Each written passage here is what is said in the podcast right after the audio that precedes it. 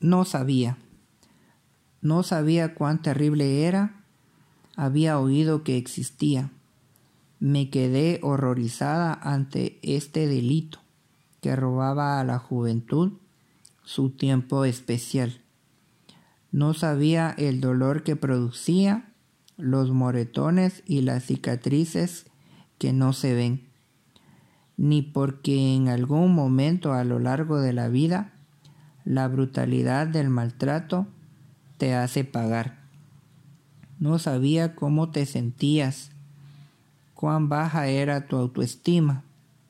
Solo sabía que te marchabas sigilosamente y que nunca mostrabas tus sentimientos.